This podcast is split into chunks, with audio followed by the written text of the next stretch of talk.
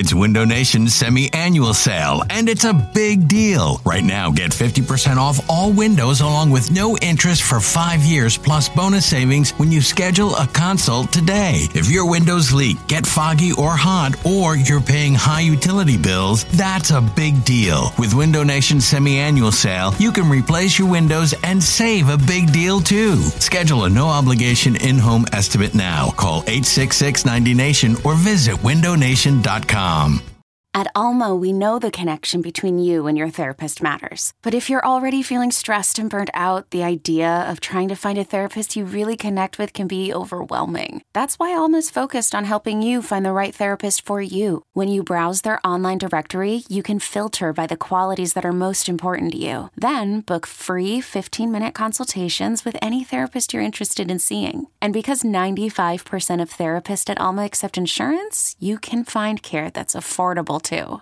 You want to talk to someone, but not just anyone. Alma is there to help you find the right fit. Visit helloalma.com slash therapy30 to schedule a free consultation today. That's helloalma.com slash therapy30. Hiring for your small business? If you're not looking for professionals on LinkedIn, you're looking in the wrong place. That's like looking for your car keys in a fish tank. LinkedIn helps you hire professionals you can't find anywhere else, even those who aren't actively searching for a new job but might be open to the perfect role. In a given month, over 70% of LinkedIn users don't even visit other leading job sites. So start looking in the right place. With LinkedIn, you can hire professionals like a professional. Post your free job on linkedin.com slash recommend today. We're sorry, the number you have dialed is not in service at this time. Welcome, welcome, welcome to episode two of Don't Go to the Phones. Uh, we have many people waiting online, and we will not be taking any of their calls. Uh, my, my name is Matt Daring. Uh, and I'm Trevor Strunk. Hey, everybody. Um, so uh, this week, I think we're going to talk about process and the emphasis of process over results, and uh, we're gonna we're gonna walk that fine line again, where we don't we try not to be a call out show. But uh, before we sort of get into that.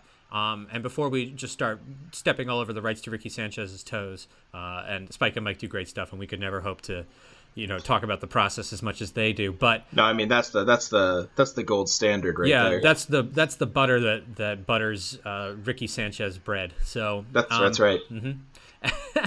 but uh, I guess before we get started, um, we've been gone for about a week and a half now, and a lot's happened. But um, I guess uh, one of the big things that came up this week was uh, yesterday, um, the GM of the Arizona Cardinals uh, alluded to something of the fact that uh, he wished he'd had the balls to draft Russell Wilson, something like that. And, right. never mind that Russell Wilson got picked before Arizona did uh, in that third round. I guess he sort of was talking about uh, how he wanted to draft in the second round there. Uh, I'm trying to pull up the trying to pull up some of the quotes there, but um, well, you know what's really amazing about that, like that, it's just like it's so brave of him because no GM has ever uh, admitted that he wanted to draft Russell Wilson. Yeah, um, I've never heard a GM ever say that. Um, none have ever implied it. Um, and you know, actually, you never hear a GM say that they wish they had drafted a good quarterback. I mean, it's just like, yeah, they're usually very tight-lipped about it. Most of the time, they're like, "I wish I'd gotten a slightly better guard there in the fifth you know they, they, sort of look back on that but yeah i don't know. I mean i so I, I, guess it's not yeah and you're right. I mean that's so that's the point is well taken that it isn't all that interesting. Uh, i guess it sort of reminds me and here we're going to tread back into sixers territory for a minute but uh, the interview that sam hinkie gave just before he quit uh, he was talking to zach lowe and he was saying that um, i think he was sort of indirectly calling out danny ainge him of the smile and saying oh. saying that um, danny ainge had given some uh, some interview where he said that like his top three players and uh, 2011 or whatever it was, was like some guy, some bad guy, and then Draymond Green, and um, and like basically everybody like just sort of as you know Draymond Green pretty famously was drafted late, you know 35th pick or something like that, you know very right. very late in the NBA draft, and uh, a lot of guys missed on it. You know now he's one of the best players in the NBA, and so uh, a lot of guys live to bring it up, like oh uh, you know I was gonna, but like I just found this like other like Slavic guy who never set foot in America in his entire career and never will. I just I would have drafted Draymond Green, except I had to get Devon Porschick or something like right, that. Right? Yeah. Or I mean, I, I I don't even want to pile on by going and looking at all the crappy players, but you know, needless to say, that's a bunch of BS. That this is right. not a uh, this is not the sort of thing that was actually true, but it is the sort of thing that it's easy for you to say.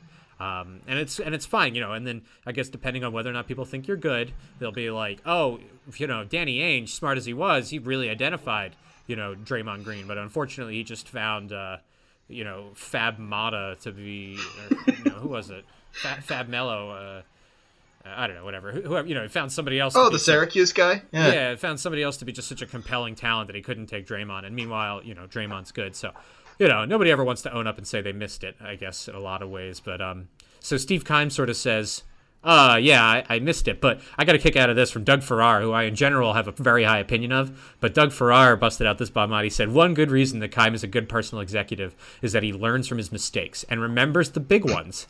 And all I could think is, Jesus Christ, these are adults. You are describing adults.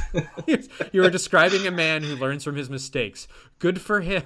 I should hope that uh, you know that's that seems to me to be more bare minimum than like some sort of admirable quality. I mean, these are adults, and so I, I fired off a couple of tweets about you know Steve was nervous and and as he filled out the draft card, but he was confident that he knew even if he messed it up, he'd learn from it. Like I don't think that. well, it's, it's just so funny because it's you know I mean, you you'd almost like it, it should be you know dog bites man to have like a you know oh, we missed on we missed on Russell Wilson or we missed on Randy Moss or whatever like whatever year it is someone misses on someone right? Yeah uh-huh. and like I'm sure there's a lot of armchair GMs saying like well you know what? The Eagles should have taken La'el Collins in the second round or whatever.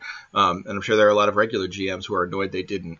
But like you know it it really should be dog bites man and yet we give these people such credit for acknowledging their big mistakes. Like I wish they would it would be actually interesting for me to hear someone like Keim say like, yeah, we missed out on Wilson. That was obviously a big one, but like I'm actually annoyed. Like in such and such round, I picked like we could have gotten you know X contributor uh, or something like that. Like actually sort of a small scale mistake that might inform some quality, as opposed to I wish we got the All Star QB. Right, and and I mean, I guess it's easy for them to say because they sort of uh, the, the, Cardinals in particular sort of specialize in taking these you know square peg types like Tyrann Mathieu and Deone Bucannon and stuff like that. But um, right. The um, I guess the interesting thing to me I would have been to be like, all right, yeah, I messed up on Russell Wilson, and like here's why I didn't want him, and uh, and don't just say he's short you know, say you sort of felt like he, there was like a 58% chance that he could be leading a cult in four years or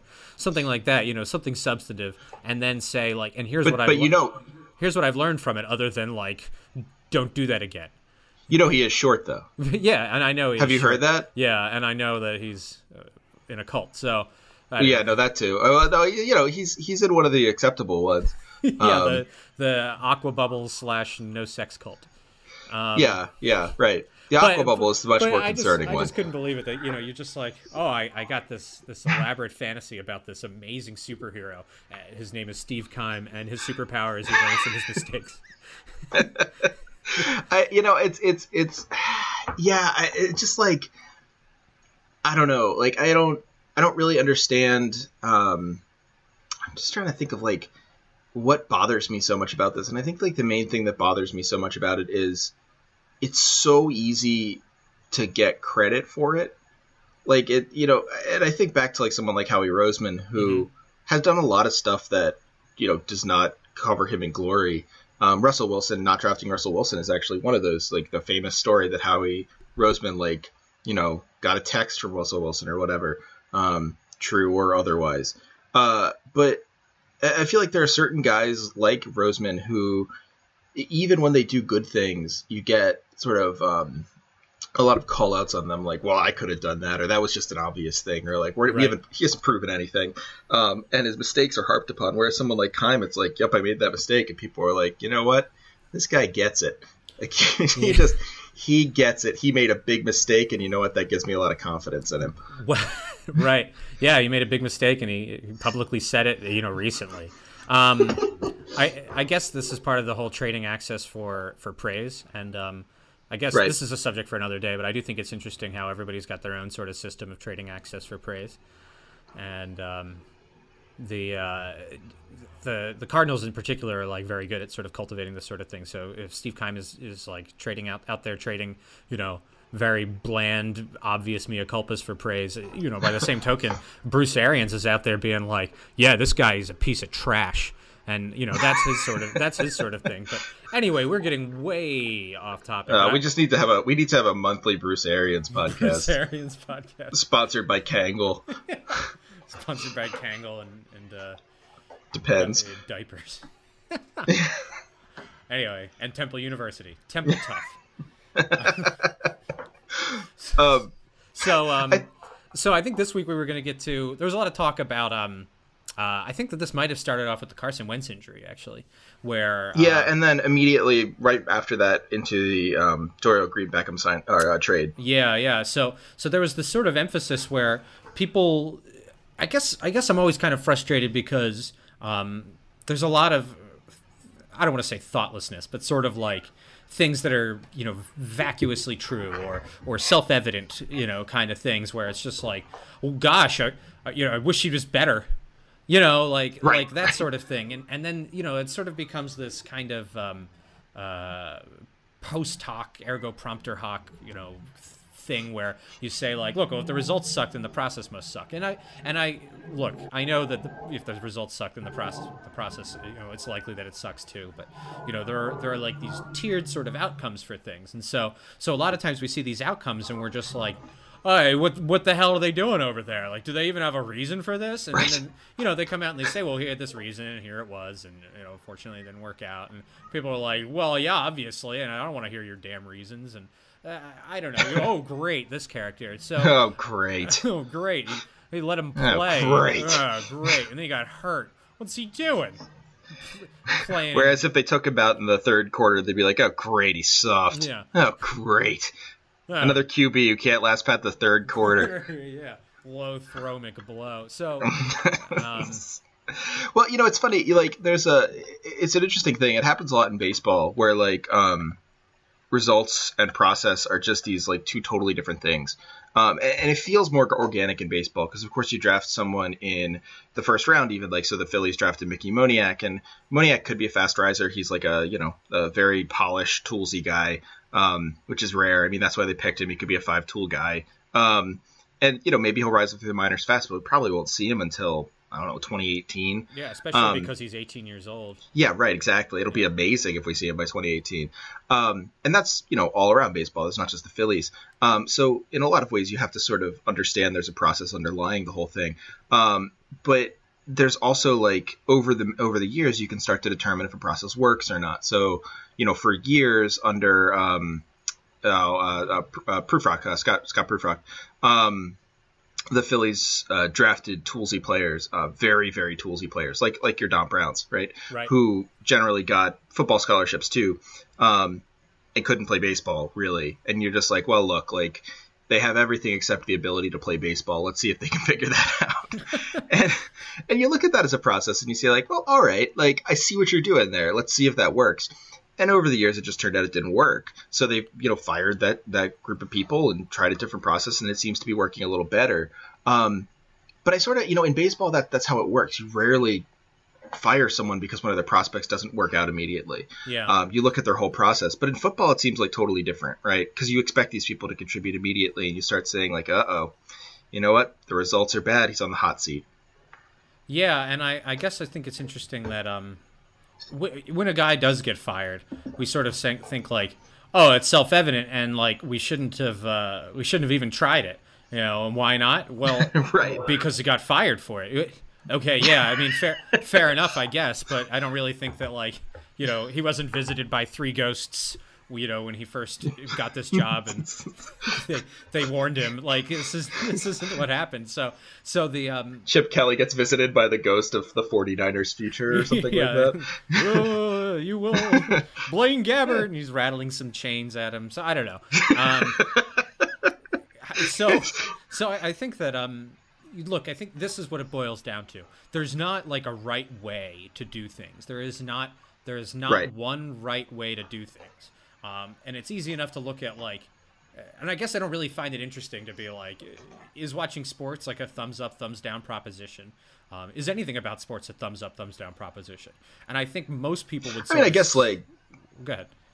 Oh, I was gonna say, I guess like watching the game is right. Like if you're Yeah. sort of like enjoying a game or not enjoying a game, that's the one moment where I'm just like, yeah, thumbs up or boo, thumbs Yeah, down. I think even that that's like a threshold, you know. Mhm. Right? Enough Yeah, things happen where you're just like, ah, thumbs down. So I don't know, swipe left, swipe right. I think that's what people do. Uh, anyway, so we um Did, uh are we are we like are we a millennial podcast? Or are we doing uh-huh. Tinder? yeah, that's right.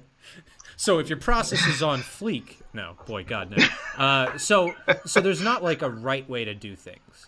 In other words, there's not Right. like a, uh, a you know, there's not a good and a bad way. You know, lots of people borrow ideas from each other, and those ideas can be good. But I don't think anybody, you know, you could set out tomorrow to build, uh, let's say the Cardinals, or let's say we're going to build the, um, uh, let's say we're going to build the. Um, uh, the Patriots But the Patriots, Yeah. the Seahawks, whatever. or the Seahawks, you know, somebody like that. We, we could set out to build tomorrow, and we could hire everybody who works at the Seahawks here, you know, and we could steal all of their information. BGN Radio. We could, right, you know, so, you know, the Eagles say, you know, they could be like, tomorrow we're going to be the Seahawks, and they could bring everything they possibly could about the Seahawks. But, you know, it's impossible to recreate this sort of thing. There's just too much going on.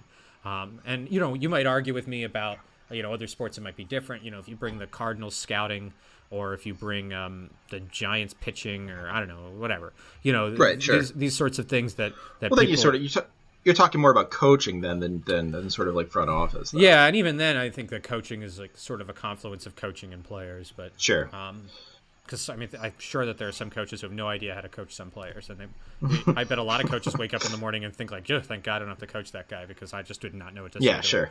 And so, um, Uh, but but so so there's a lot of different things going on, and you can borrow ideas, but I don't think you can borrow an organization. I don't think you can borrow a like a you know maybe you could try to borrow a philosophy, but I don't think you could borrow everything that you needed to to try to recreate this. So there's no one right way. All you really have as a proxy are you know things like wins, things like points things like a certain player, you know, stuff like that. And so people get really focused on this. And I guess it sort of bums me out because um, I, I, I, I think in the end it just discourages anybody from really doing anything all that different. Well, there's I think there's two reasons. Like, so I, I think I disagree a little bit with you in terms of process and results. Um, if only because I think if you sort of say like there's no good way to build a build the same team, it throws too much to luck. Um, although I don't think that's necessarily what you're saying, also like or what you're intending to say. Um, I think there's two things that two reasons that it's like basically impossible to copy someone in the NFL, even though you know as as maybe you know this is pretty insider information, but maybe you've heard it before. The NFL is a copycat league. Uh-huh. Uh-huh. I don't know if you've heard that before, Yep. but uh, it's just something that I've heard from my sources. Uh, but you know, there, there's there's reasons, and I think two main reasons you can't copycat in the NFL, and the one is because it's such a closed market. So if every if all 30 teams had the same draft board, um, 32. yeah, sorry, 32. Yeah. Um, I'm still in baseball. um, if all 32 teams had the same draft board, uh, you would never get any value on your on your players. You would have just like a constant sort of revolving door. You would have pure parity. Um, and of course, it isn't pure parity. They can't possibly have the same draft boards because they scout people differently and they value different things differently. Um, and the reason they do it is because, like, okay, if I have the same exact player at 32 as the Patriots do, I know I can't get them. So what's the point of even putting together my draft board? Right. um, we'll just all draft the same people. We'll simulate the draft and move on to the season. Um, and of course, that that isn't the case. You know, you, if you have a limited market or sort of a market that is so limited, you have to try and think differently on some level, um, even if you don't think like even if you don't think radically differently. Um, and I think the other reason is because like process is super important and, and maybe even the only thing that's important in terms of being a GM. Obviously, you know, contracts are really important and uh, and trades and stuff like that. So it can't be the only thing. But in terms of choosing players, I think process might be the only thing that's important. Um, and in terms of process, you're counting on basically 70% of your own work and 30% luck. Yeah, Um, and and I, there are like well, you know, sort of documented reasons why even the human element can sort of interfere with this process. Um, Yeah. I think the best example I found was this uh, this anonymous scout uh, phenomenon. You, you know what I'm talking about? It's not like one particular anonymous scout, but every year. I love ra- the anonymous scout. yeah, yeah. Well, every year around draft time, you know, like five or six of these guys walk out, get out there, and uh, you know, like I know Tony Pauline's really into it, and a few other guys. You know, they just have the phone numbers of a couple of scouts who've been around for a while and have some ideas, and um, I think it was Mike Tanier. I don't know. I don't want to say, but it was somebody. Um, I'm pretty sure it was for Sports on Earth, and they basically wrote that the anonymous scout.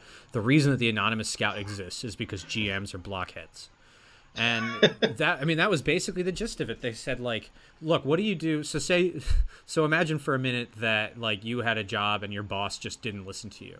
What would you do?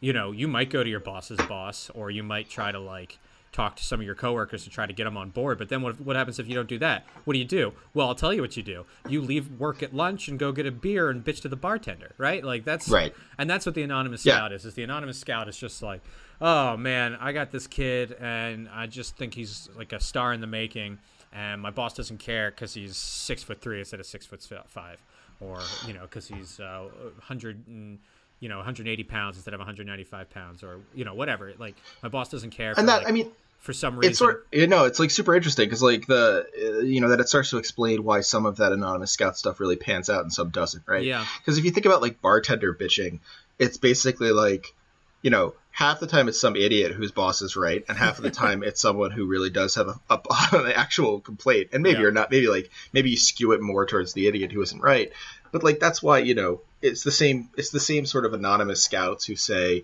that Vernon Adams is the top QB on their board um, versus like you know I think there's something special about this Arian Foster kid or whatever Right. like some and, and, like they aren't the same scouts. They're totally different scouts. They're just the only common denominator is they're mad at their boss.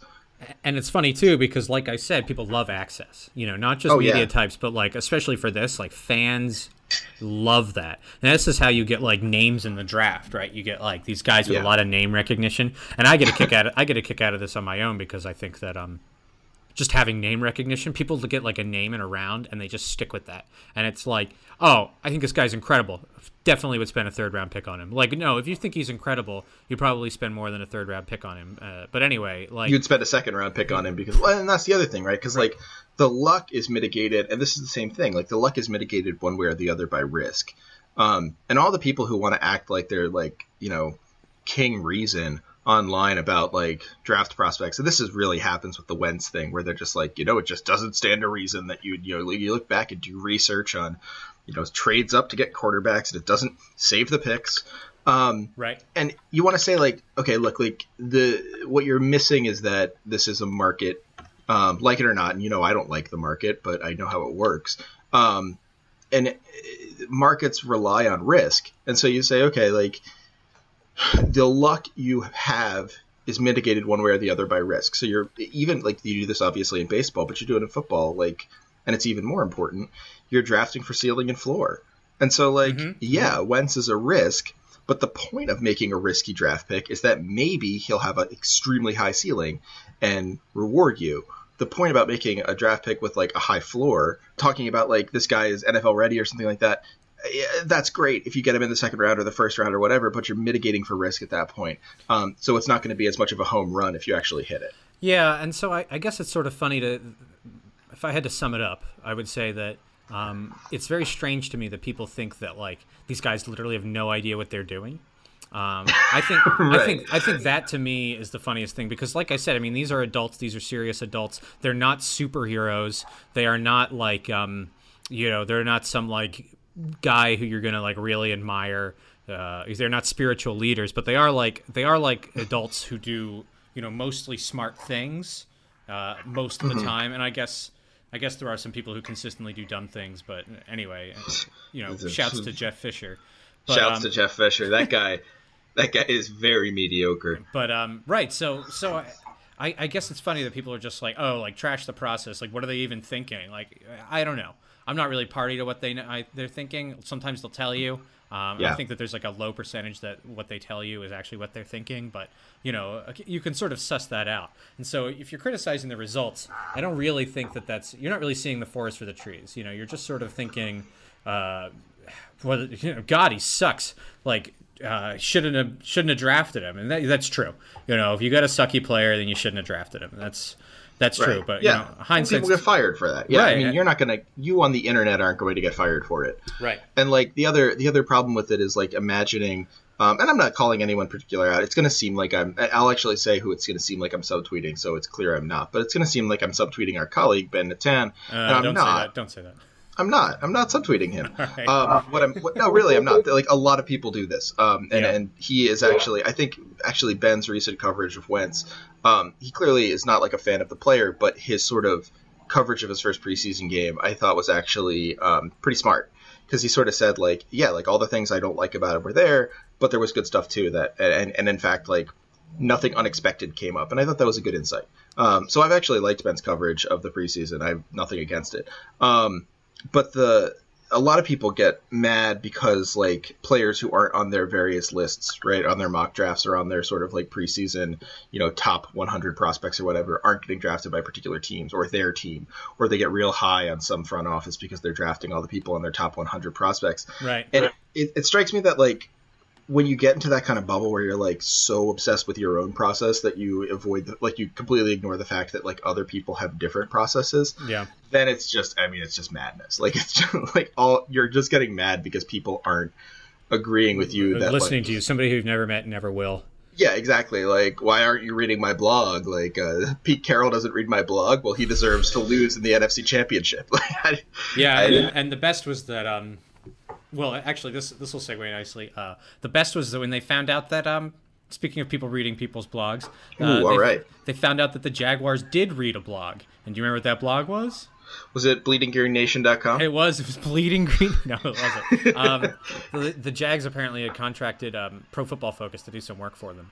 Oh, okay. uh, in particular, they found like a couple of things, and a few of those things leaked out there, and, and it got like it got like totally blown up, and it was made all the funnier by the fact that the Jags suck.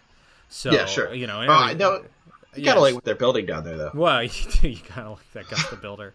Um, can we yeah, build it? that's right that's right Yeah. yes we can Um, thanks, Dad. So um, the uh, the so the um, yeah. So so it turns out that like you know sometimes these guys do look at this stuff, but like oh if you don't like it, you know that's another thing. And and I guess um, draft Twitter's got their own kind of pet things, but you know that I guess we've been focused on the draft a lot because that's how um, that's where it's sort of easiest to talk about. But Yeah, and there um, aren't there aren't games yet, so it's very difficult. I mean, they're preseason games, but the results literally don't matter. So it's like it's very difficult to talk about results and process when you don't actually have a series of games to watch. Yeah, and so so I guess if we had to circle back, I think we should circle back to the uh, decision to play Carson Wentz um, there late into the fourth quarter, which uh, resulted in him getting hurt there late in the fourth quarter. Um, Right. And so so people got mad. Um, I think People got uh, real mad. I think uh, I think our own sort of uh, our own John Barchard said something to that effect of like, well, why you know why the heck did you leave him, leave him in? And I guess that sort of That guy's a real me. hothead. You know Yeah. that John Barchard? Well, Huge no, I mean obviously that's not who John is, but I mean I, I guess that's sort of I bothered- disavow him. John, you are not coming to my birthday. Um, so, uh, um, no, but I, I thought that uh, I thought that the you know the process was fine. There's this kid, and you know we're already worried about playing time for him, and Mm-hmm. you know we're like gonna leave him in, and then you know Mike Effin Smith calls a safety blitz here with five minutes left. What just in case he wants to see how Right. that safety can blitz, I guess.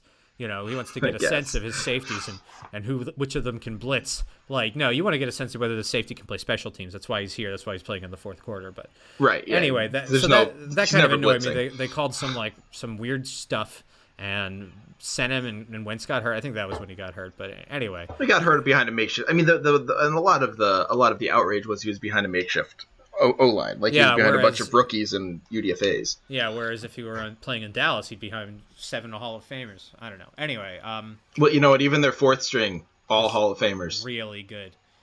Um, Yeah, so so anyway, so we, um, you get that many first round picks, my friend.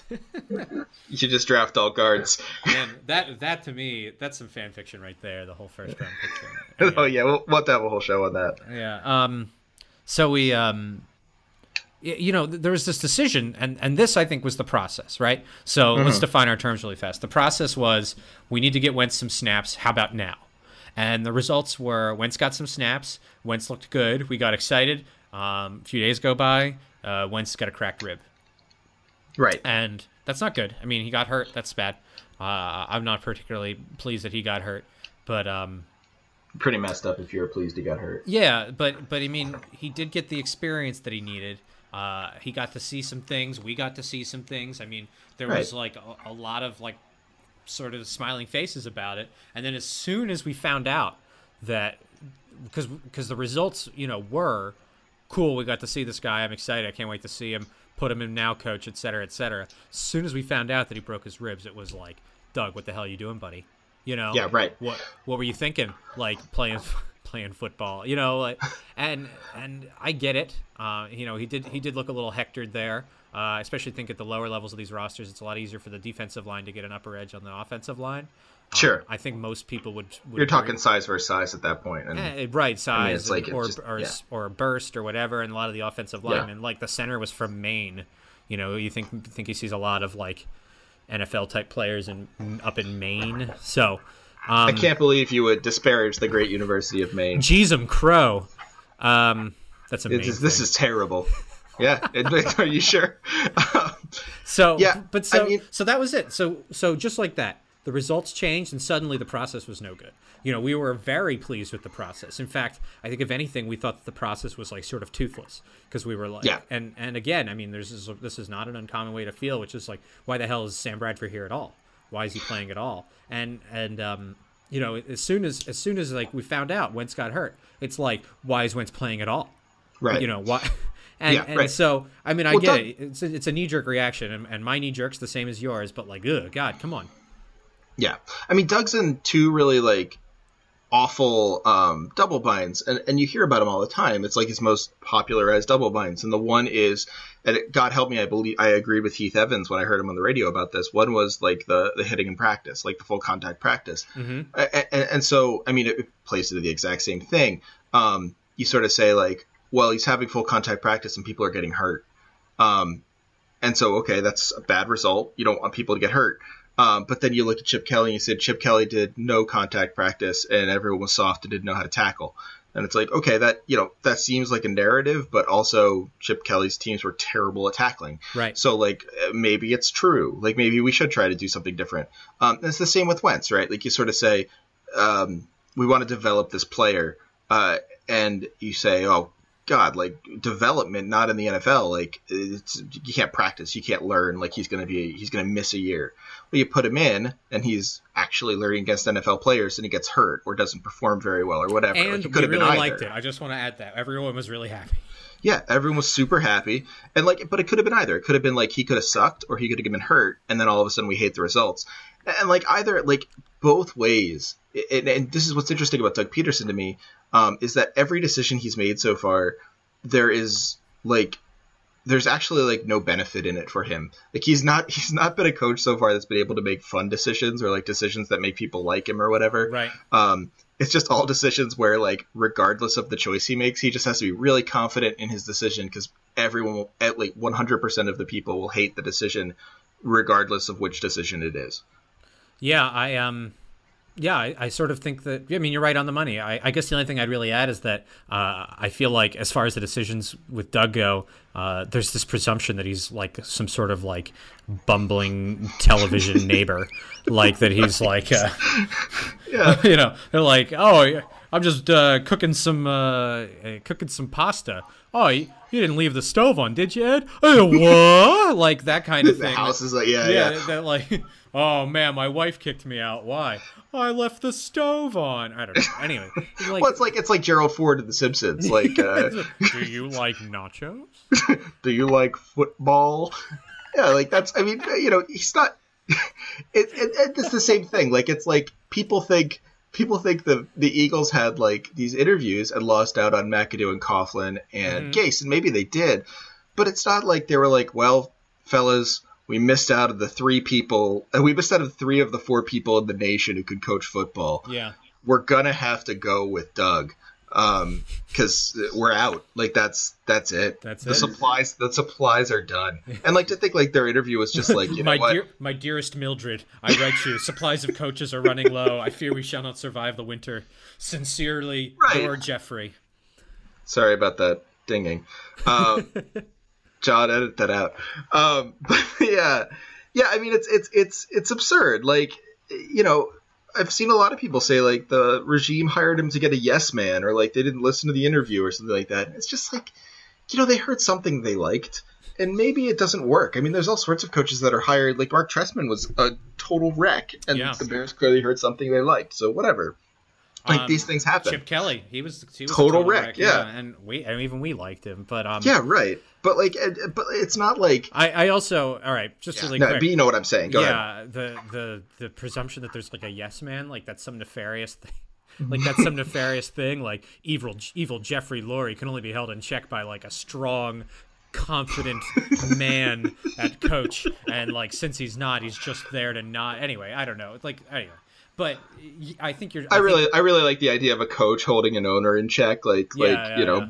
Bill Belichick always tells Bob Kraft like which way the wind is blowing. Yeah, or like, hey, man, Bob you- Kraft comes down. He's like, I, I can't, like, I can't spend any more money. And Bill Belichick's like, I'll tell you what to spend money. I'll tell you what money you spend. Um, yeah, I don't know. And the, oh, Bob Kraft, he's a great owner. He always listens to his coach. Uh, anyway, um, I'm pretty sure he doesn't. so I, I I don't know. And like, I don't think I think for his part, Doug is not particularly good with the media. Um, I don't No. think he's particularly like a compelling person. Uh, when they show clips, No, of he's him not coaching- interesting. No, he's not interesting, and he's not like like I remember the flop sweat when he uh, came out to be introduced as coach, and he was like like immediately he just like panicked and pointed to Jim Schwartz standing in the back of the room, like that that was not it. That, That, was that not guy's like coach. we got him, look at him, everybody, and he's like he immediately brings out an extra large hanky and fa- off his brow, but.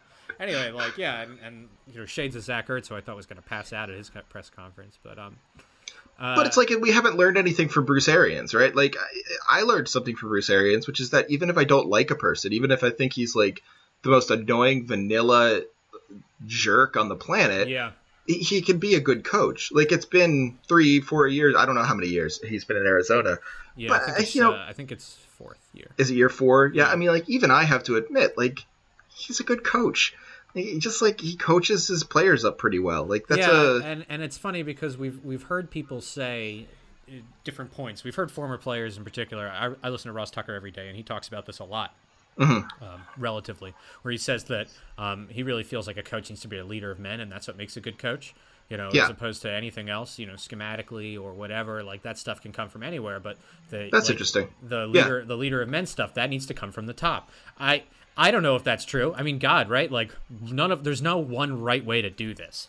But like you certainly can't be like, well, this is a, if you're going to say this isn't the way that I like, you should be honest about it. And I think that that's something that I Yeah. could probably do better with as well. You know, I wonder if that might just sum it up for me. That that if you're going to say I don't like this process. I prefer this other process, um, even though both have worked around the same amount. You know, just say that. Don't be like, look, Mm-hmm. Yeah. it's all wrong, and then pick somebody out. Be like, I tell you, he was a leader of men, Mike Singletary. Like maybe, you know, but Yeah. that, that probably, in fact, is sort of what appealed to them about Mike Singletary. But you know, I don't know if it ultimately worked out. But uh, maybe he didn't do a good job of it. I mean, there's like there's a million things. It, it's funny because like you've said this before, or we've talked about this before off air, but like it, there's a million things that can go wrong that we don't know about. Like there's a million things that can go wrong in the locker room or like around the locker room or whatever. yeah, Um, and it's not like you know you want to say like, well, you know, we've seen people who are strong leaders of men like fail or like tacticians succeed or whatever. And it's like you don't know why they failed or succeeded. You simply see them for like three hours a week on the sidelines. Um, and most of the time they're like in- doing something else, or they're about to sneeze, or you know, whatever. Yeah, right. And then it's super choreographed. I mean, even like you know, one of the reasons I like Chip Kelly was because he his press conferences didn't seem choreographed, but of course they were. Like they were choreographed by him. They weren't actually straight talk. Yeah.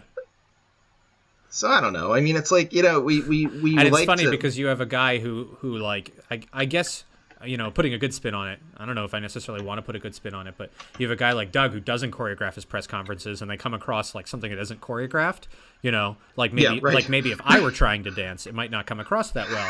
And it's the it's like the it's the same sort of way where it's just like oh this guy's like getting out there speaking off the cuff. He's like confused. He has to think about things. He isn't just like firing something off, snipping at it. He doesn't like think about like, oh great, what kind of crap am I gonna have to answer for this time? He's just sort of like, uh, hadn't thought about it. You know, like that's probably true. Yeah, right. Because you don't really cop to not having thought about something. if you haven't. Th- well, it's like I saw I saw somewhere it was one of the one of the many angry Philly Twitter accounts uh, where they were saying it was actually I was, I'm realizing it's not even someone I follow or follows me, so I don't it doesn't even matter. But the um they were like they were like you know what like they listed a bunch of stuff that Doug had quote unquote lied about and they were like I don't trust him on this either and it was about the Tulloch signing Oh. like they when, when he was like when he was like Tulloch's gonna be the guy like trying to be the guy I don't know like they were very, like you know very what non-committal. Yeah, yeah. they're like I don't believe you Doug I don't believe you and it's like uh, thinking about it now it's like I'm pretty sure it's like a much more of an Occam's razor to say like Doug just didn't know and was like I, I don't think I don't think Green Beckham's gonna play Yeah. on Thursday And then, he plays and on you- Thursday But then like if he didn't know, you're like, oh great, what else doesn't he know? You know. yeah right he's sort of he's like one of those dudes who um it's like those uh those like um oh those like success confidence memes where like it's the guy with the big beard and he'll say like it'll be like you know like confidence is the best cologne or like failing 800 times is the same as succeeding or whatever Right. like it's it's Oh, the Chinese they have the same word for successes or for failure as opportunity. Yeah, crisis is yeah, that's Crisatunity, cri- yeah. crisatunity, yeah, uh, crisatunity. Uh, but the but like you know, it's one of those things where it's like Doug basically uh, internalized the one where it's like confidence is like the most important thing you can ever have, and he's just like, well, I guess I have to give an answer to everything.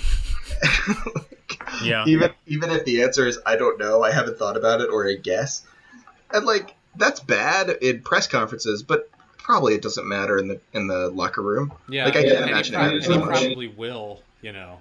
But anyway, um, yeah. So I think that's uh, that sort of sums up our idea that like uh, people people hate the process. The process is sort of the seedy underbelly of sports, right? Yeah, or And- like the or it's it's it's even like it's even less interesting than the seedy underbelly because I think I care about that. It's like the The gears, uh, like Yeah, yeah, David Foster Wallace's last novel was um, this novel called The Pale King, which is about uh, um, tax like uh, people at the Internal Revenue Service, um, okay, and just like about these boring, boring, boring jobs. Um, that's all it was about. Like, it was just about these boring people and boring jobs. um, and it's like it's very difficult to sell a thing like that, um, unless you're. I mean, David Foster Wallace, of course, could have, but um, you know, it's very difficult to sell that as interesting. Uh, and I think that's the thing with the process. Like, you just basically get some people saying like, "Yeah, like we got all this data on these players." And then you're excited and you're like, oh, well, do you know if it's going to work out? And the answer is always like, we'll have to see. It's- yeah. I guess um, two more things to add to that. Uh, Mm-hmm. Number one. We really hate when the process is sort of exposed. You know, we like really love Oh, this yeah. kind of this kind of um, the kind of access that some of these guys give. When we, we really value it, but we also um, uh, we also just really hate when it's sort of like there, like you know, somebody fell over and their skirt came up over their head or whatever. You know, like like that's you know, you just sort of look away. I don't know, maybe that's a that's a tasteless example, but um, you know, How like dare you? like you know, this idea that like this isn't this is we're not supposed to be seeing this is I guess either how the sausage is made uh, or whatever. Um, yeah, there you go. Yeah, it's like politics, right? yeah, a little bit. And so, so you know, exposing that is always like a like whenever it inevitably gets exposed. You know, oh, you know, this guy. Uh, guy X did thing Y for like reason Z, and we'll be like reason Z. Well, I can name, I can name four reasons why that might not work, and four reasons why it might. And like, what was he thinking? You know, like I don't know. He probably had all the same thoughts that you did. Like, yeah, and maybe more. yeah. And so, um, Well, yeah, and I, I actually uh, we should probably wrap it up after this because we've gone on pretty long. yeah. um, and with our, we we gotta stay tuned, folks. We got take of the week coming up. Yeah, that's right. Um, but I'll say this, and then we can shift to take of the week and and and uh, and wrap it up. But the um, you know, I think it's true that like unless you have something to add after, but I, I think it's true that like you know people hate when it's exposed because it seems so simple and stupid. Um, but they also hate they also hate when like you're forced to think about how arbitrary this all is. Like it's so arbitrary to think like, you know, the reason these lists are made at the beginning of the year, the reason like people are drafting Jared Goff number one instead of Dak Prescott is because Jared Goff carries with him a certain confidence level where it's like, I'm pretty sure this guy's not going to bust, and Dak Prescott does not. Right. and like you just have to say like look it carries this confidence level. I have no idea if it's going to work. I'm guessing. And like every single gm in the league is just guessing. There's no good like there's no answer you're ever going to get where it's like i know 100% like you know and, and we keep getting these things to try to do it like SPARQ or any of the various pff stuff um, and it's interesting but it's not ever actually going to like there's there's a lot going on with yeah, the there's, there's not just there's not one number. There's not one right, right way to do things. No. people, all have all their reasons, but I and know. like it's all random. I mean, like maybe like, maybe like you know you start thinking people have worked it out, like Bill Belichick or whatever. But even those guys end up failing eventually when they like when the world passes them by or whatever. And maybe Yeah. Belichick's the one guy who won't. Maybe he's the next uh whatever. Like you know, uh, I don't know. I don't know. Chuck Vince Noll, Lombardi I don't know. Yeah, Yeah, but like probably not. Or if he is, then he's one once in a generation, and none of our teams have him. So like whatever.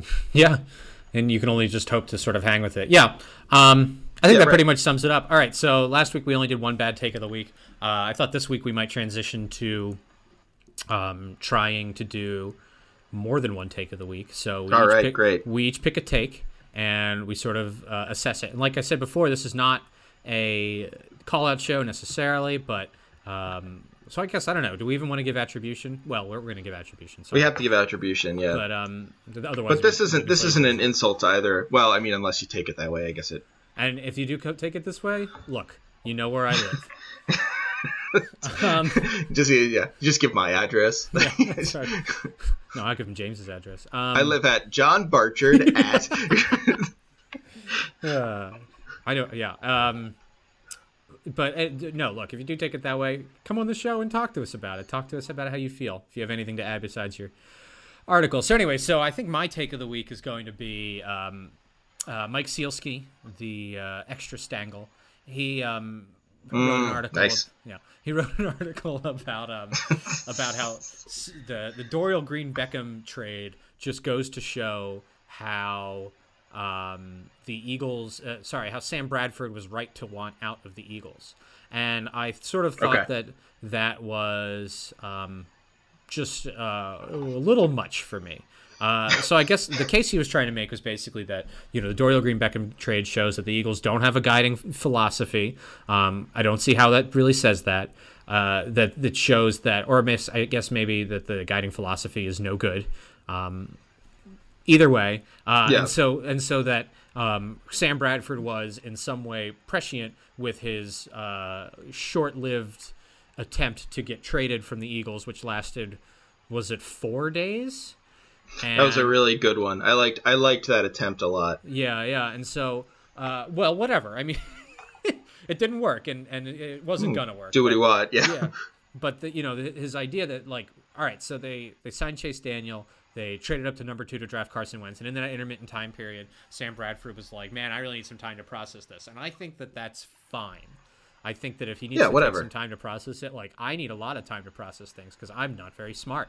So you know, when I heard that when when I heard that he needed to, like he took he like took a little bit of a vacation, maybe he cleared his head, he came back, he had a different outlook, maybe it was a little more defeated. He certainly seems like kind of defeated, but also like a lot more relaxed during these interviews that I think than he used to uh, be. But anyway, I don't know. I'm not. Yeah, sure. not I mean, it's I'm not a like there's not.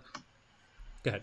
He's gone from like the expectation of greatness to the expectation of nothing, Right. which is horrible. I mean, it's like devastating in a certain way, but it's also very freeing. Yeah, and so I think we're sort of seeing that. But We're both anyway, failures on this show. We know how he feels. I, I guess I'm getting I guess I'm getting a little far afield, but the uh, the idea is that um, you know Sam Bradford he had some reasons that he wanted to be traded, and um, some of the reasons were very simple and clear, which is um, that there was a guy who was here to take his job, not necessarily this year, but definitely next year and possibly this year, although probably not this year. Wink, Right. Wink. Uh, I don't know, but um, you know, I that- really don't think he's going to play many downs this year. I don't know. I if you told me if you gave me money to bet on it, I probably would. But anyway, um, I'd bet zero. I, I'm, I'm like, I'm, I'm assuming Vegas also has the low, like, that's a pretty bad line at Vegas. So I'm gonna take it. That's my luck of the week. Uncle Trevor's lock of the week. that is a big shoe. so A lot of um, Simpsons references in this show. yeah, the Simpsons and sports show. So um, uh, all right. So so anyway, so Bradford had his reasons for why he wanted to be gone, and suddenly Sielski just goes and puts a bunch of words in his mouth. He says a bunch of stuff, and it's all sort of an excuse to be like, all right, look, uh, the Dorial Green Beckham trade is like, it feels like they're flailing, and like I can understand why Sam Bradford didn't want to be on a team that is flailing. And uh, I don't know. I just, to me, I felt like first of all, this didn't seem like that was that big of a flail because like this is not them. They didn't throw a haymaker here. I mean, this was not whatever the highest pick that they could get rid of. They did not ship that out. They picked they shipped out Dennis Kelly, who was a uh, backup player playing on a rookie contract. So you know, Yeah, in, in his final year of his rookie contract, and like not a particularly skilled backup. Um, so you know this was this was not like they really paid a lot of a lot for him, and and like also I don't I don't really know if like this was part of some some bigger picture thing that I'm just missing, or if it was just sort of another in, in like a sort of meh off season, you know, who, the crown jewel of which was Carson Wentz. But either way, I thought it was funny to be like, you know what, Sam Bradford was probably mad about the fact that they would Getting consider a receiver. yeah, the fact that they would consider trading for Dorial Green Beckham, and you know what, he was right to be mad about that. Like, uh, I bet so- Sam Bradford was really upset that they got a guy who is pretty bad at pass protection out and got a receiver who could conceivably be help a red zone passing threat in. Right? Yeah, exactly. Yeah. And can try to. I would be mad. Yeah, i I'm want mad- the guy who can't defend me. I'm mad just thinking about it. So I don't know. I like getting blitzed, and Yeah. I hate throwing touchdowns.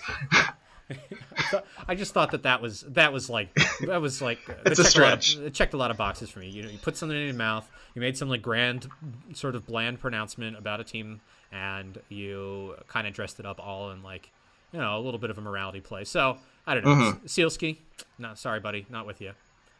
So my my take of the week this week is um is friend of the podcast or a friend of the sort of larger idea of the podcast. I've never really talked to him, so I, I hope we're not not friends now. Uh, but uh, Andrew Porter, um, who wrote at uh, CBS Philly a column called "What I Would Have Done This Offseason as Eagles GM," um, and then doubled down on it. Uh, doubled down on it by like uh, going on Twitter and saying like, "How could you ever argue that my ideas would have been worse than uh, Roseman's?" Um, and I didn't like this for two reasons. Uh, the one that it started out with the with the uh, well, no brainer, um, where it's like I really like the signings of Rodney McLeod and Brandon Brooks, which are really canny signings that Roseman got very good contracts on, and like that sort of throwing out the side is a very uh, I think typical of criticisms of Roseman, where it's like, well, he's had really good players to really great contracts. And what else did he do for me? What's he done lately? Yeah, uh, come on, guys. Um, but Porter's Porter's uh, uh, moves he would have done were cut Jason Peters, which I don't think makes a lot of sense um, on a line that we already understand was depleted before Lane Johnson's uh, suspension, and this was written after Lane Johnson's suspension. Uh, not sign Chase Daniel, which we all understand is a you know we've gone through that deal a million times, uh, and it's nothing uh, trade Byron Maxwell and Kiko Alonso, who already are upsetting the, the Dolphins. And this is my this is my favorite one. Traded and drafted Carson Wentz, which of course like anyone at this point is going to say they wouldn't have done it, right? Because like I don't know, it's really easy to say you wouldn't give up picks for a player. Yeah. But this is the, the the argument here is that so to quote, I really do like Wentz. He's a smart, dynamic athlete at the quarterback position who has all the tools. Um, but so is Paxton Lynch. Yeah. In fact, Lynch's profile is actually more impressive than Wentz's. Lynch is bigger than Wentz. Oh, he's 6'7", 245, and Wentz is only 6'6", 235. Younger than Wentz, because quarterback age is super important, um, unless they're Brandon Weeden, uh, and put up a significantly better collegiate stats against much better competition. No mention of the spread offense. No mention of the fact that Wentz is coming from a much more pro-ready system. Uh, as a I, junior, I think I think the best the best part about that whole paragraph was uh, in just eight more games he threw two thousand more yards. That was what that was what was unsaid. he was like Wentz missed a lot of time last year. Paxton Lynch didn't, and as a result, he threw thirty seven hundred yards instead of sixteen hundred Yeah. yards or whatever. Like, oh my god, yeah. I like I like also this this, this part's really good where he, he does that and then he goes um, Wentz is a senior at North Dakota State missed eight games and then in parentheses his team went eight and zero over that two month span. And threw for- Do they even like, need him? It's like okay, so they're really good in their division. It doesn't really like Yeah. I don't, I'm not looking at team wins for. I'm not a QB wins guy. Um, and then then he gives the preseason debuts uh, for each of them. Uh, and then you know they say like they could have stayed at 13 and selected a comparable, potentially better prospect in Lynch. and it's oh, and then he says you shouldn't have signed Rueben Randle and you should have signed Prince Amukamara, um, which you know, love what they're building down there in the ja- in uh, Jacksonville. Yeah, I guess But I could see maybe the- on Amukamara and Rueben Randle is like nothing. He's like a blip on the radar. Yeah, he's well. You you take a chance on him, and if he doesn't work, you cut him. Like, Yeah. It doesn't matter. Um, but I just like I can't get over this idea that like somehow somehow well, so, there's all right, like so let's let's um here before we start. Um, so I want to make it clear that like each of these individual takes is like pretty laughable, but I think Yeah. that the take, the whole central take, is that if I were GM, we would be the best. I Yeah, think right, that, right. That is the thesis of this article. That is why he bothered to write. and that's the thing. Like if Yeah, if people continue. and I, and this is like this is yeah i mean that's the central sort of issue i have with porter's article here. And it's not an issue with porter himself again. This isn't like like you say it's not a call out show. I'm not mad at andrew porter. Um but sort of my my annoyance there is that like please don't you know- call in. yeah please please never call in. Um but the you know all of these individual takes you can dislike carson wentz you can like paxton Lynch more. I don't care. Like we just disagree. Whatever. Um but the the idea that like somehow these were moves that the GM should have made, like no brainer moves that Andrew Porter saw and Howie Roseman didn't, is silly. And the Lynch part versus Wentz is like the absolute silliest part because it, it assumes that like somehow by looking at college box scores and a couple of games here and there, and, you know, I would challenge the idea that anyone actually watched like more than two Memphis games who wasn't like a Well, huge one of Memphis the, fan. one of them was the Temple game. Yeah, right. And so like, you know, like it's and and it's like okay, like listen, uh, you know, the you look at college box scores and a couple hours of game tape. The assumption that like now you have a better idea of who Paxton Lynch and Carson Wentz are than these people who are paid literally to sit down and watch all the game tape. And owners say like, listen, if you screw this up, I'm going to lose millions of dollars. And So, so. Yeah. screw this up. You will be fired like and, and like i like sitting at home i'm like you know what i think i figured it out i think these guys are worse than these other guys and the gm's an idiot it's like there's just no way like it's just it's absurd How self-indulgent is it to write an article that was like, "Look, if I had a better job, everything would be better." It's like, um, uh, you ever you ever see the movie? You ever see the movie Idi- Idiocracy? Sure yeah yeah Yeah, so you know, like I always sort of laugh at that movie because I guess the unspoken uh, kind of thing, and, and what I think really resonates with so many people who really love that movie is that like, look, if I don't get to have more sex soon, the world is gonna really go to crap. And uh, I right always, yeah I always sort of like enjoyed that idea of just being somebody watching the movie and being like, God, I'm so mad that people that are dumber than me get to have sex and I don't. So like, I think this is Well, kind of like- this is kind of that same thing where it's like, man, it's like to reference yeah. yeah it's like to reference the simpsons again it's just it's just like when homer's on the couch and goes everyone's stupid but, me, me. right yeah and so yeah uh i don't know um who whose take do you think is worse Sielski's. I think Sielski's take is worse. yeah okay all right mike i got some bad news for you buddy we are banishing you to an afternoon at the post office Ooh, the post office. I Yeah. hate going to the post office. don't you hate going to the post office Hate Bad- going to the post office. bad news mike sielski you are headed to the post office courtesy of stamps.com But you know what? He doesn't have to go there for long if stamps.com is coming with him because with stamps.com, you can print your own stamps at home. Yeah. Just go to stamps.com, click on the little radio icon, and enter in promo code PHONES. And you will get no discount. You will get no discount. It may be an error. I'm pretty sure you'll still get the free scale. Um, I think that's something they do even if you don't have the promo code. So stamps.com. Um, Promo code PHONES. yeah, and actually, you know what? Uh, Mike Sielski will not have to stay at the post office long anyway because I'm sure after all the dust clears, uh, Pat Egan will be at the post office uh, it, just forever. Oh, you know what? Uh, I just checked. Promo code PHONES works for some reason. Oh, good. So promo code phones.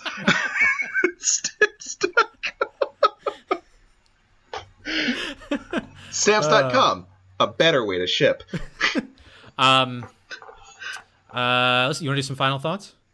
Uh, sure. Actually, um, you go first. All right. Uh, I remember what I wanted to say earlier. Uh, I think that um, the thing that really is funny to me about about the um, about this pro- this results equals process, you know, squiggly equals process uh, mm. thing that we see is that we are not privy to so much of the process. You know, we get these little sound bites from coaches, and we sort of cross our fingers and hope that they're honest. You know, we get like little tricklings out of like one thing or another from some right. disgruntled guy or some guys reading between the lines, or you know, even if it's the God's honest truth, like it's not the whole thing. Somebody's not going to sit down with you and recount the entirety of what everyone was thinking during. Well, that's the... why they have non-disclosure agreements. Well, no, and just in general, like if I if you were to ask me to tell you, even if I knew and was in the room the entire time, what Jeff Lurie and Howie Roseman were thinking when they hired Doug, I wouldn't be able to do it. I wouldn't be able to capture every single thing that went into that decision, and you know, and I couldn't mm-hmm. I couldn't hope to. But but I think that the thing that really uh, gets me a lot is that when you hear these like little tricklings out, like rumors and and stuff like that uh, about, um, and I think in particular we talk about this. We talk about like player personalities. You know, who they are as a person, who they are as a man, who they are as a uh, you know off the field, uh, who they are as not necessarily like a, a football player, but as an employee. Um, I think that you know you hear these tricklings, and a lot of times, or sometimes you even don't. But uh, people aren't privy to that at all. And I would say that that would be probably when talking about evaluating a person, that would probably be the most important thing when you're evaluating somebody as a player. You know, you sort of take a look at this guy and you go like, "Good lord, I don't want to spend another second in a room with this guy." guess what? You're not drafting that guy, and I bet this happens like a lot more than you'd think. So, um, I don't really know like who's to blame or like if anyone's to blame, and, and really all we're we're left in the dark, kind of by design, because you know God knows the players aren't gonna the the team isn't gonna come out and be like, look, look, look, look. I know you all liked uh, Paxton Lynch, but you know he is um, he's got like this terrible addiction to buying fur coats and I couldn't possibly stand it. Or you know whatever, some you know some like something like they're not going to come out and say that and be like so please leave us alone about it. All they can do is sort of just move on from a guy and and have the confidence to know that they were right that they did not want to work with that guy that they didn't feel like they could right. work with that guy.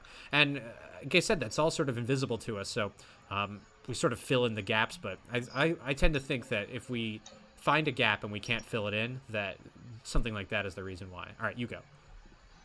Well, yeah, it's, it's actually funny because you said that about um, uh, not liking the people. What uh, there was a, a, period of time where we were hiring a new professor um, at the at, at, UIC where I, I, did my graduate work, and um, they uh, one of my professors was sort of asking me like why I didn't ask more questions during their talk, uh, sort of grill them a little bit, and I said like, listen, like I thought you'd want to ask the questions. You're gonna have to share space with them for a while, and I think that actually like means something to people, and, yeah. it should. Like, you know, they could be the smartest people in the world, but if they're horrible to work with, you wouldn't hire them.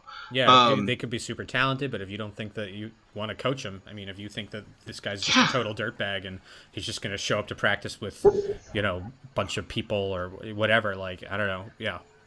I think even if like you, you sort of ran into someone and you're just like, gosh, this guy and I really, really, really clash, and I'm the coach and he's a player, like they could be really nice, but like we just don't get along. We can't have. There's no common ground.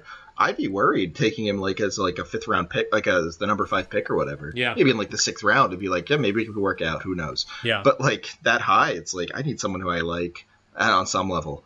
Um, but anyway, my, my final thought is basically I think I think like what kind of kills me about the process versus results thing, what's re- what's sort of come to me over this episode, um, is that it really is about the arrogance of the whole thing. Uh, this idea that um, everyone can't see what's going on except you, um, and uh, this is something that shows up a lot. There's a there's a, a, particular brand of communism that I find kind of repellent called situational, or I'm sorry, the situationists, uh, where I don't know what they would be called situationism, uh, but Guy Debord is, is sort of like the main guy, and he writes sure, some interesting. Sure, yeah, uh-huh. yeah, sure. Everyone knows. I'm mm-hmm. just going to go over it a little bit. Everyone knows though, uh, but he writes some good stuff. I mean, like there's nothing wrong with him, but one of the the tenet that really rubs me the wrong way is that everything's ideology in the world, and um, the situationists can kind of like work out what is and what isn't ideology in media, like where where capitalism is like totally like controlling our minds, like a, uh, a, uh, you know not exactly right, but it's like they live right. You put on the glasses and you see like the big billboards that say procreate and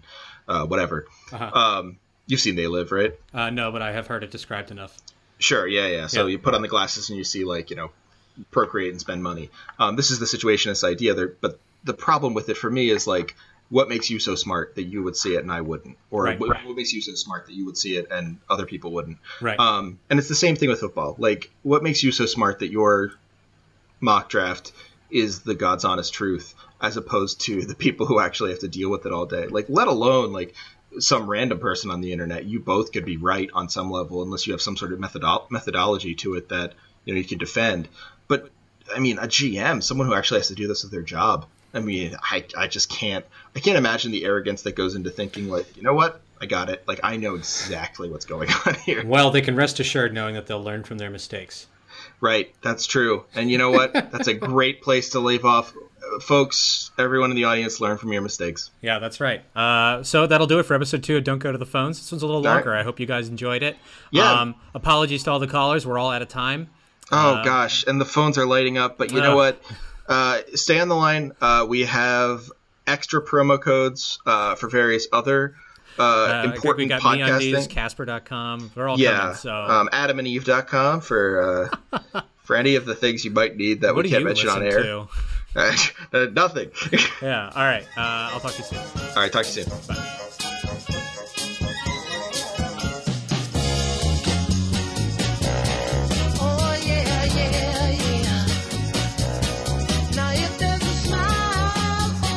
We have like a catchphrase or something? Um, I don't know. I don't think we should come up with it right now. If we do, it's gonna be really bad. If we. Like, the phones. the phones. welcome to welcome to Don't Go to the Phones. We are ringing for you.